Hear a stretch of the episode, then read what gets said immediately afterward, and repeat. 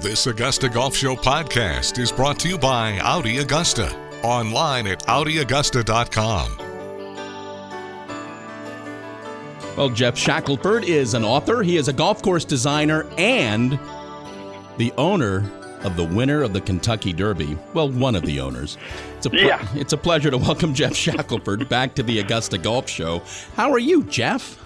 I'm doing well, John, and you? I'm fine. All right, now tell me about this. Just you know, Reader's Digest version. Um, you you are maybe partial owner isn't even fair. You have a, Micro you gotta- shareholder, you I gotta- believe, is the.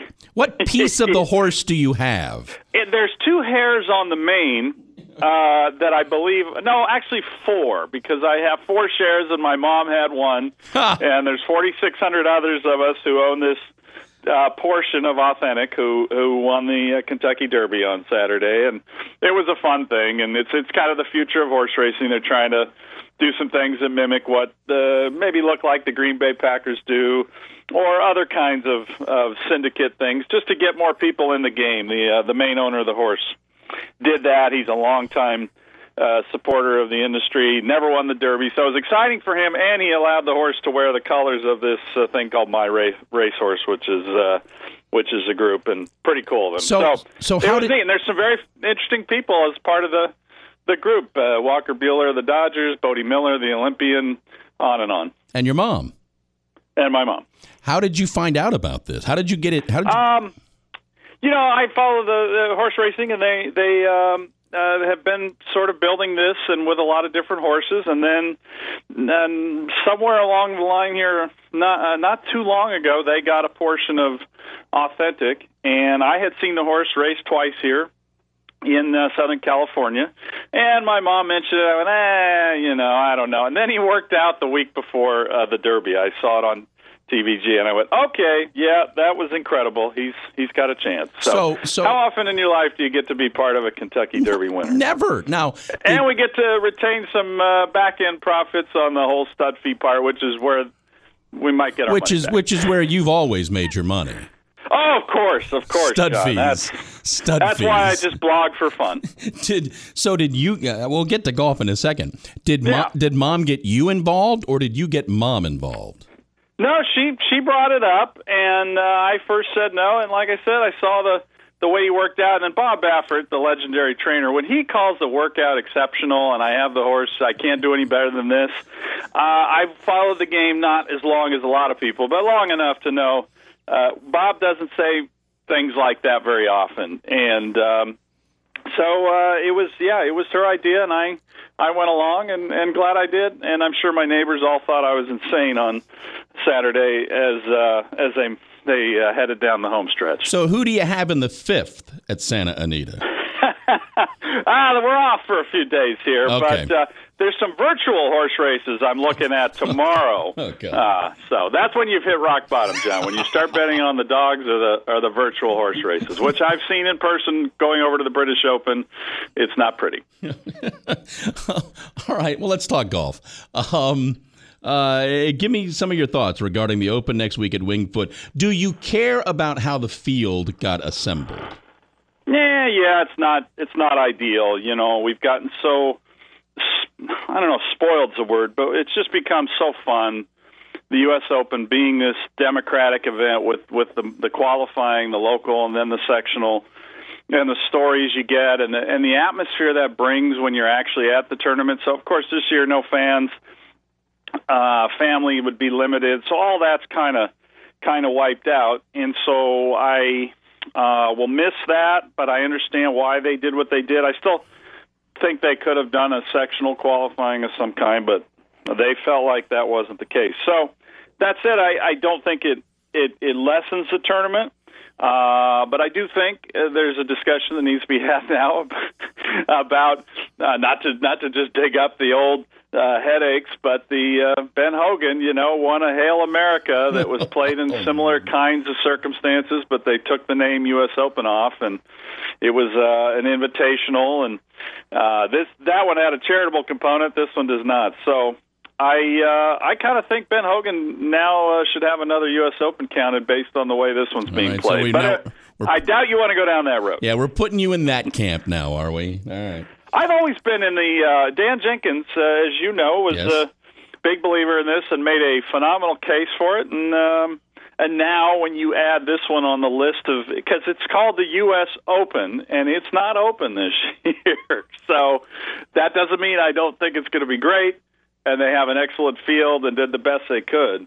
But that's kind of make you want to revisit a little bit of history.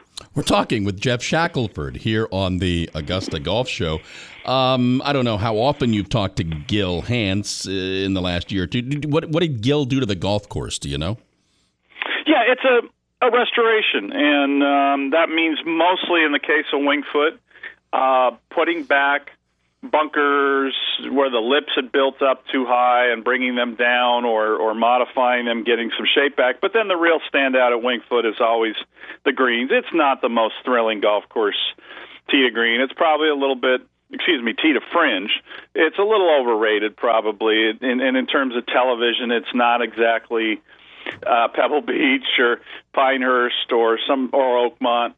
Uh, but the greens are amazing, and they restored them to the point where you get all these new hole locations and new looks, and the shapes of them are really interesting, and and that's what it's always been about at Winged Foot. So um, the reviews have been super.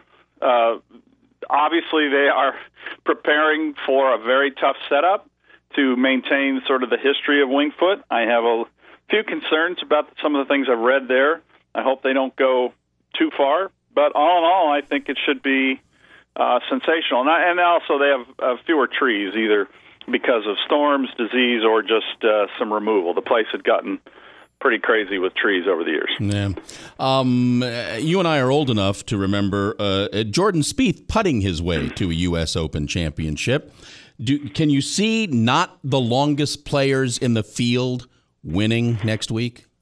Yeah, definitely. Uh, I could also see not the most experienced players. You know, that was kind of the takeaway being at Harding Park. Uh, I was fortunate enough to be there and to see it, and it, it, it felt like a college tournament. And so those players who were kind of fresh out of school, I think, were more comfortable in that situation. And when you look at Winged Foot and the setup, um, it's obviously a much more complicated course around the greens than Harding Park.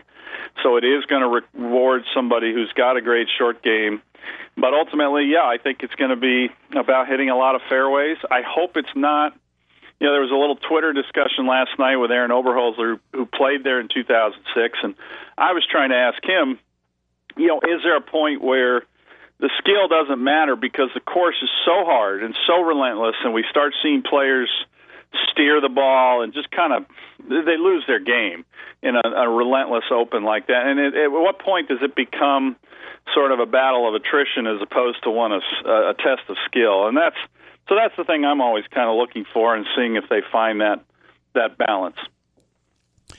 Speaking of them and that balance, um, earlier this week the USGA had a big announcement about Pinehurst, um, Golf House Pinehurst, and moving some of their operations there. Uh, what do you think of that?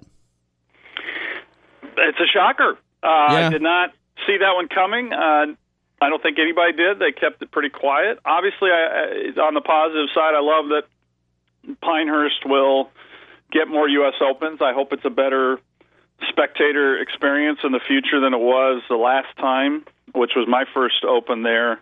Uh, people did not have a great time. It was dusty, and they were way, way, very far away from the action. So I hope they improve that. And with this investment of of securing multiple opens there, I'm sure they'll come up with a good plan, and that's great. Um, but uh, yeah, in the museum being in the village of Pinehurst or having components of the museum's awesome. It's just a perfect fit there. Uh, so I think all those things are good. Otherwise, I don't really quite know uh, what else it is or what it entails. Uh, other than a lot of staff members now will get to play golf uh, year round there. Uh, I love that. All right, it- it- it's a it's a folly. I get that, but but now you're being a Kentucky Derby winner. You can do this sort of thing. Um, give me give me a dark horse U.S. Open winner, and it Hmm, a dark horse winner. Well, Uh, he's been playing unbelievable golf, and to back up my my theory uh, that without crowds, it, it's a more comfortable environment for a young player. Uh, Scottie Scheffler, I mean, I don't even know if it's calling him a dark horse the way he's been playing. I think he just moved up into the top 30 in the world.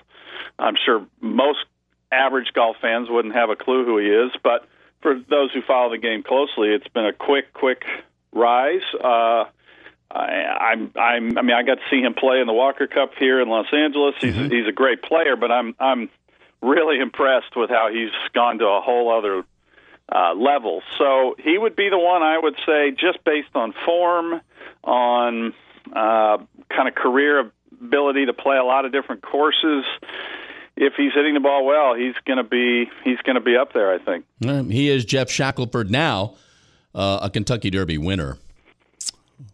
Thank you, John. I appreciate you respecting the the new uh, addition to my my list of uh, my very short list of accomplishments in life. Geoff, thanks for doing this. I appreciate Anytime. it. Anytime.